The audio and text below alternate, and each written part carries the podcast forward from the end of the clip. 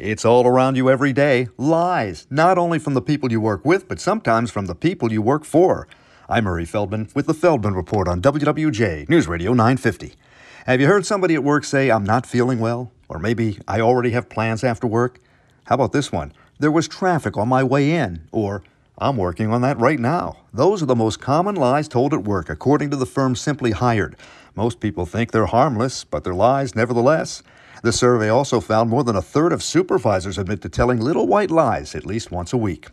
Note to high school seniors and parents, if you're looking for a college and you go to the college website and you see how much they estimate the cost is, you might not feel like applying to the school. Too much. However, many of the highest-priced colleges issue the most in economic aid. Sometimes nearly half of the students, even those not from low-income families, receive grants totaling thousands of dollars. You don't know unless you ask. With the Feldman Report, I'm Murray Feldman, WWJ, News Radio 950.